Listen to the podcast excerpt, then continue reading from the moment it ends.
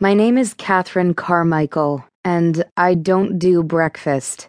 Fact was, I might just have rolled in for the night by the time most people are up and heading to work.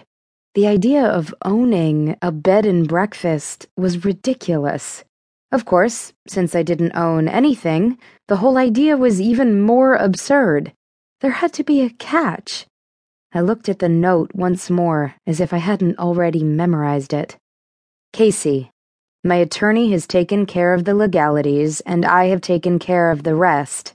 The Honey House is waiting for you. It's time you know what you really are. Good luck, dear. There was a hastily added postscript. P S Don't try to change the name. The house won't like it. I folded the note and slipped it into the side pocket of my purse, then climbed out of the limousine. The door of the long stretch barely closed before the machine glided smoothly away, leaving me standing outside the Honey House bed and breakfast. I took the keys and slowly walked up the pathway, through a sandstone and wood beam archway, and across a wide porch. I looked over my shoulder as I slipped the key into the lock, half expecting to be arrested for breaking and entering. The knob turned easily, and I walked through the doorway into a stunning foyer worthy of Southwest Showplace's magazine. Maybe the circumstances were leaving me feeling a little fanciful, but I could swear I felt the house settle around me. That was disturbing. I appreciated the effect.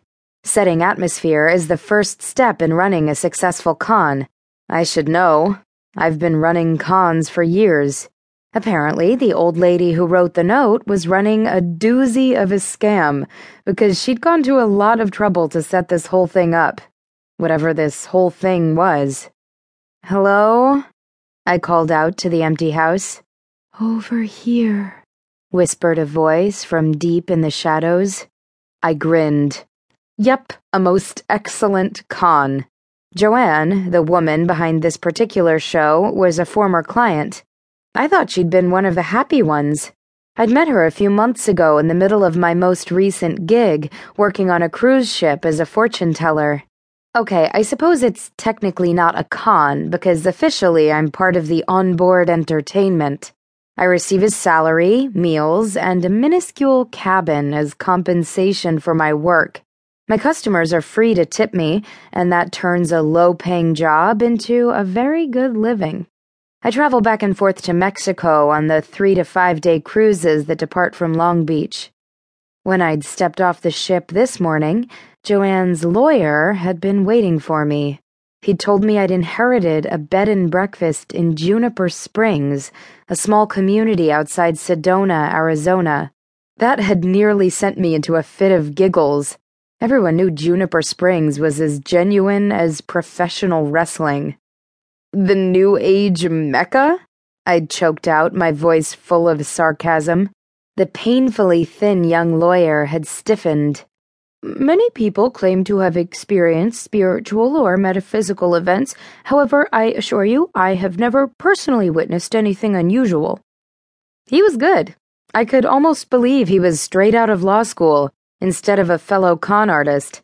Of course, he wasn't as good as I was, but I'd played along. Okay, lawyer boy, what's the plan? The limousine is waiting to take us to the airport, he'd said. I'd looped my arm through his. Let's go. I'm up for an adventure.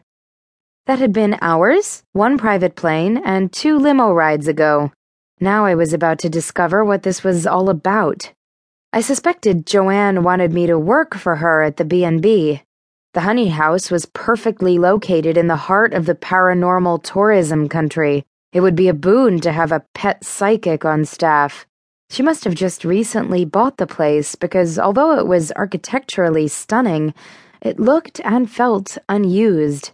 Based on the size of the show she was putting on to lure me here, the job must be worth a lot of money.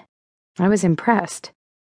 In here, the voice whispered again, apparently impatient at my hesitation. This was really cool, and more than a little creepy.